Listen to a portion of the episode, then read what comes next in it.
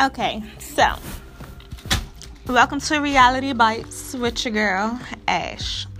So, everybody's been talking real heavy about this R. Kelly, R. Kelly, R. Kelly. So, in today's episode, we will be sitting down having a conversation about underage dating and how society accepts it and looks at it. Stay tuned. It's a show you don't want to miss.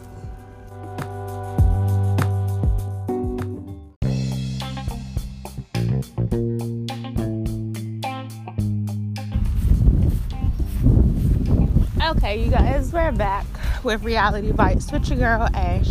So today we was talking about the whole R. Kelly thing. Basically, underage dating and what happens in the midst of and in between and everything else. So we have this person that's on this giant platform that's been allegedly and it's been proven that he has been dating underage girls. Then they had this whole little thing where he was having them locked against supposedly their will, and a lot of them had suffered from a syndrome that they tend to get when you're kidnapped or you're being done wrong or you're being abusive and you tend to take to the abusers. So, my opinion on the whole story is more so underage dating has been going on for years. I mean, take ourselves out of the black community with R. Kelly, go into the white community, Hugh Hefner, like I want to say it's pretty safe to say a lot of these people that have these famous platforms, nine times out of ten, has probably done something sexual with somebody that was underage. And that's not just for the males, that goes for the females too. Um, a lot of times when you're caught up or you're having fun and stuff of that nature, a lot of people don't tend to say, Hey, how old are you? Or hey, let me see your ID. You know, it's just it's sad, but that's how it, it didn't become.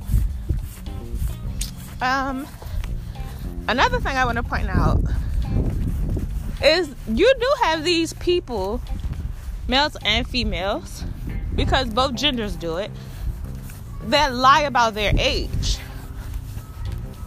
I feel as though if somebody lied about their age, the person that was lied to shouldn't be held accountable in some circumstances and situations. Like I gave a vivid, imaginative figure of a proportioned female that was 16, with her measurements being 36, 28, 38, which would give her tits, hips, and ass. You're not gonna see her standing out at the club or out at the movies on a Friday night at 11:30 at night.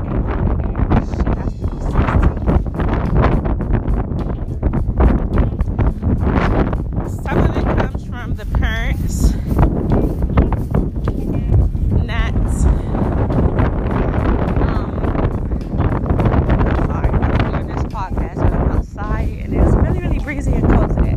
But some of it starts from the parents not validating their kids. Like, validation goes a long way when it starts from the home front because what you don't get at home, even as adults, what you don't get at home, that's why a lot of men cheat. That's why a lot of relationships fail. What you don't get at home, you go outside of home looking for it. So if they're not getting validated at home, and they're not being told that they're special and they're beautiful and everything of that nature at home, when they get out in the streets and somebody starts showing them just a little bit of attention, it sounds like gold.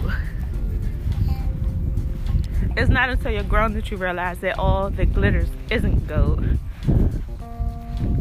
And speaking specifically on someone who has a high profile and such a high platform as R. Kelly, I want to say that the glitz and the glam is all they see.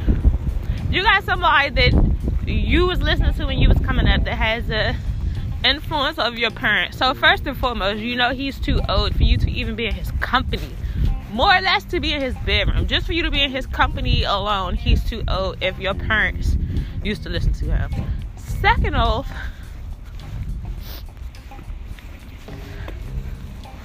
a lot of these kids were lying about their whereabouts. Don't get what I'm saying wrong. I'm not in no way, shape, or form justifying the stuff that R. Kelly did or allegedly did with these females or didn't do.